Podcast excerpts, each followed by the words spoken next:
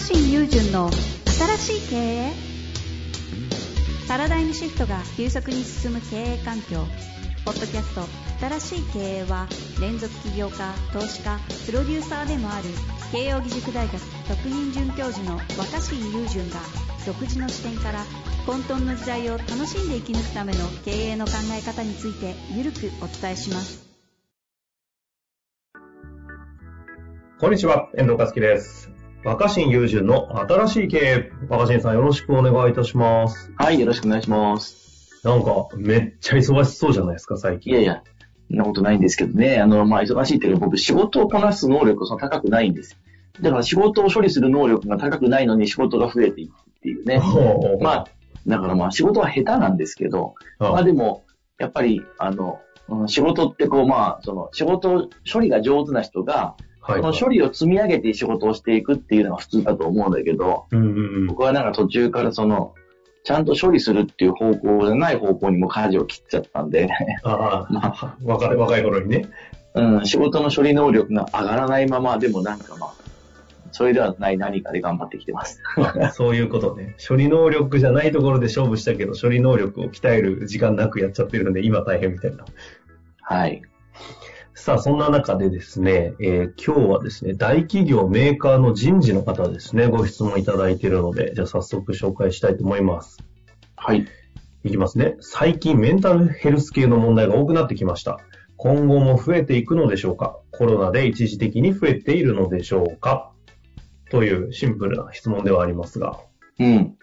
あの、どうなんですか？メンタルヘルスっていうか、まあ気持ち、まあ一言で言えば病んでるってことでしょ。はいはいはい。あの、まああの、僕もね、あの、一応カウンセラーの資格は持ってるから、あかじった、そうなんか？じったぐらいの知識はある上で、はいはい上で、だから本当の、そのやっぱりこう重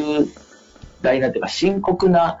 あの、悩みを抱えている、問題を抱えている方は、うん。あの、必ず専門の、まあ、あの、お医者さんなりに見てもらってくださいっていうのは、もう前提とし、前置きとしてはいはお伝えした上でですよ。うん。あの、いろんな、その、メンタルヘルスの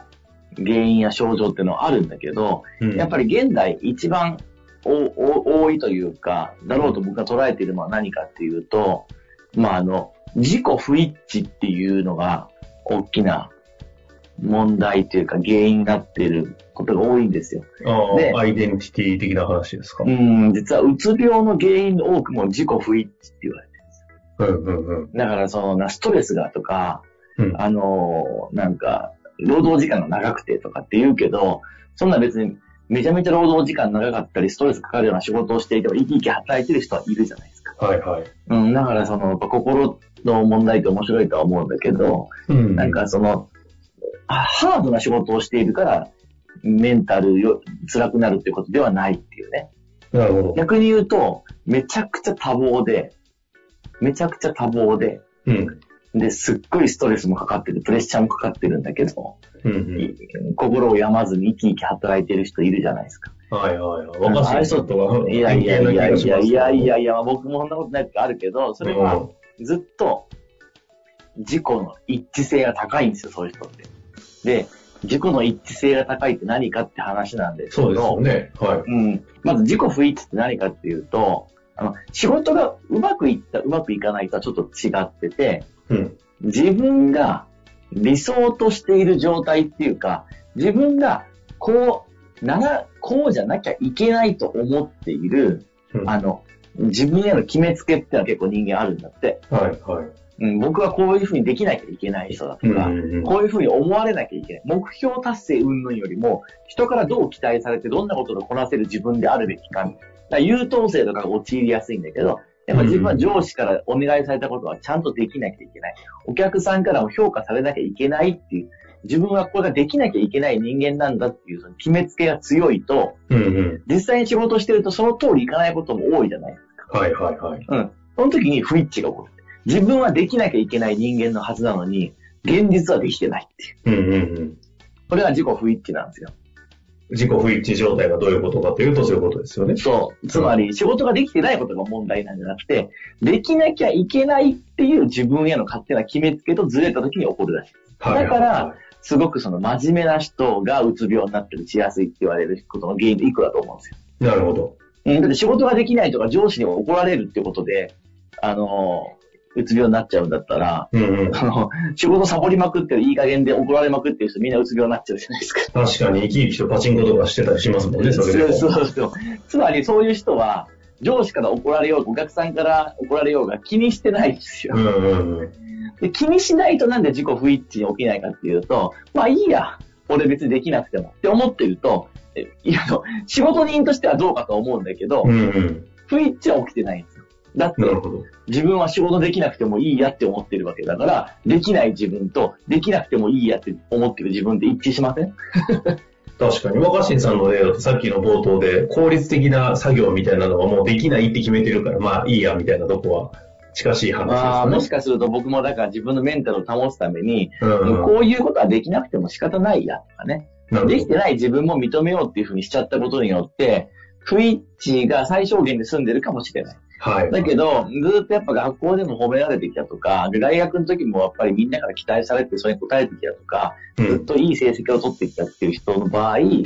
できないといけないって思いすぎてて、実際にできないことと不一致が起きる。で、あのーまあ、コロナ云々っていうのはどうかわからないんですけど、はい。うんやっぱその、世の中今その仕事の環境とかもゴロゴロ変わってるから、そうですね。やっぱ今、今まで通りにうまいこといかなかったりとか、うんうんちゃんとこう準備してた通りの結果が出ないことってあるじゃないですか。だけど真面目な人、でも真面目な人ほど、こういう風に準備してきて、こういう風にならなきゃ自分はいけないんだってこう、自分で勝手に決めつけて、しかし環境がガラッと変わって、どんなに真面目に一生懸命にやってもその通りにならないことが多いのに、はい。その一致しない自分を責めちゃう。ああ。うん。これ解決策すぐ聞きたいってわけではないんですけど、なんか不一致状態というのもわかりますし、一致してる状態も理解できてすごい納得したんですけど、うん。まあそんなことに理解したところでメンタルヘルスが多くなっているっていうのはなんかこう世の中の流れとしてあるのかなと思うんですけど、はい。やっぱりそこにね、は、うん、あの、一致させるには2個パターンがあると思ってて、意外と明快に来ましたね。はだだって一致、不一致って何が不一致かっていうと、自分、あの、自分の認識と、はい自分の中の認識と現実がずれてるわけじゃないですか。い。はいはいはい。だから、あの、えっと、2個方法があって、うんうん。現、現実を自分の認識に合わせるパバパバージョンと、はいはい。自分の認識を現実に合わせるバージョンの2個あるんですよ。なるほど、なるほど。シーンは確かに2点ですからね。うんはい不一致な、不一致なくすには。だけど、現実を自分の中の認識に合わせるって簡単じゃないんですよ。うんうん。だって環境もガラガラ変わってる中で、自分だけでは変えれないこともあります変えられないこともあるし、その上司から褒められなきゃいけない、お客さんの期待に応えなきゃいけない、絶対今度こそ期待応えなきゃ、期待応えなきゃ、今度こそってこう自分の理想としていた自分に現実を合わせようと思っても、それが叶わないこともあるのは人生だと思うし、世の中の現実だと思うんですよ。それやりすぎると、現実を合わせれないことがますますプレッシャーになって、よりメンタルヘルスという方に来ますよね。そう、まずい、ま、ま、ま、メンタルがやられてしまう。もう一個の方法は、はい。そうじゃなくて、現実側に自分を合わせるんですよ。つまり、まあ、あの、できない自分もありかなって。これが、うんこれ自己変容って専門用語で言うんですけど、はいはい。自分について柔軟に変えていける状態。うんうん。で、なんか今までは、そんななんかこう、それは諦めだったりとか逃げだっていう人が多かったんですよね。ですよね。妥協とかね。うんだけど、じゃあ妥協しちゃいけない。うん逃げちゃいけないってことを追い込みすぎると、不一致状態が解消できなくて、もちろん中にはすごい努力して、その不一致を何が何でも解消するっていうスーパーマンもいるとは思うけど、うんうんそんなことでやり続けれる人は一部なんですよね。はいはい。うん、どんなすごいトップアスリートだって、どんなに努力しても最後の結果が自分の期待通りにならないこともあるじゃないですか。うんうん。うん、だけど、あのーまあ、その、それをど、血の滲む努力で現実側を合わせれる人もいるとは思うけど、うん。やっぱり世の中の環境はこんだけ変化が激しいと、努力だけではどうにもならないこともあるでしょうと。はいはい。だから、やっぱこれからのテーマはどれだけ自分というものをもう柔軟にするかっていうか柔らかくするか。自己変容していくか。うん、できない自分もありなんじゃないかなって。で、基本的にやっぱそのカウンセラーがそのカウンセリングを通してはい。自己不一致が起きてる人にやっぱ対してやっていくのは、そういう自分もあなた自身なんだし、いいんですよっていうことのやっぱ理解を深めていくってアプローチはとても大事で、うん。あの、カウンセリングの現場でも、あの何が何でも努力して実現できるようにするにはどうしましょうかじゃなくて、そなぜそのできない自分がダメなんですか。なんで、うん苦手な自分でダメなんですかっていうのを本人が自分の中でちょっとずつ自分も理解して、で、こうじゃなきゃいけないっていう決めつけをやめていくっていうことが必要だと思いますね。これはあの、今回ですね、もうここまで非常にその通りだなって思った中で、人事の方からそういえばご質問だなと思ったんですけど、うん。なんか経営とか人事っていう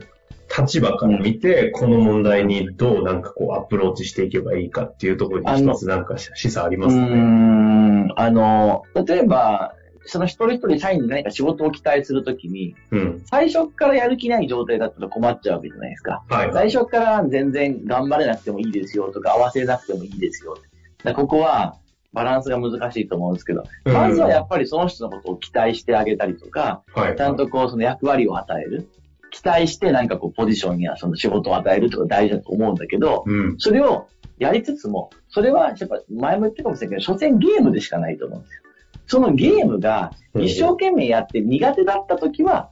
やってみて合わなかったら思いっきり変えればいいし、ああ。これは自分には向いてないな、これは自分のキャラでは合わないな、これは苦手かもしれないなと思ったら、ある程度一生懸命やったら思い切って、すいません、これは僕どうやら苦手そうですとか、これは自分の中ではうまくいかないかもしれませんとうんいうことを、うんうん。本人も、そして会社側もちゃんと認めて、やってダメならその時に思い切って手放すとか、あの、えー別のものに変えるとかっていう、そのうんその柔軟性が大事な気がする。最初からやる気なく適当に行くんじゃなくて、やってみてダメなら、ダメだった時にいちいちそのダメなことを問題にせずに、そっか、やってみてこれは合わない、ここは苦手って分かりましたね。うんそこに固執せずに、その時は思い切って手放して、あの、ダイダイナミックにチェンジするっていうか、思い切って変えてみる。その柔軟性を持っておくことで、真面目で一生懸命やってきたっていう人のメンタルを潰しちゃわずに済むんじゃないかなと思いますね。これはモラトリアムの時の話に結構近しいですね。うん、そうですなね。なんて言うんでしたっけ？その試してる期間を試すって言ったんでしたっけ？うん。まあ、自分についてそのた試したり探したり。試すってことですよね。その試して、その試して無理だった時にそれを問題とするんじゃなくて、今度はそこを、今度は変容していく方に切り替えるっていう思考をするとっていう、今度は人事側で言うと、ばそういうバッファーを設けるような制度とかっていうのがポイントになってくるみたいな話につながってくるんですかね。うん、そうなんです。で、これを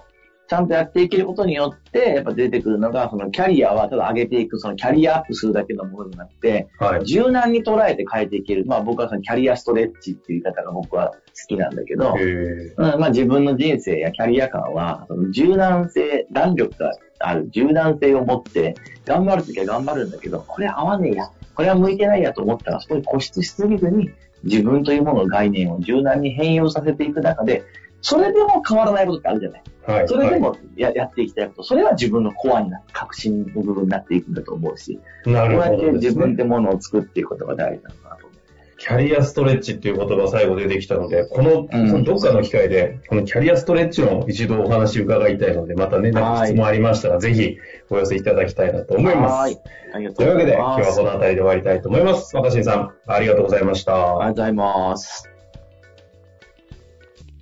本日の番組はいかがでしたか？番組では若新雄純への質問を受け付けております。web 検索で「若新雄純」と入力し検索結果に出てくるオフィシャルサイト「若新ワールド」にアクセス。その中のポッドキャストのバナーから質問フォームにご入力ください。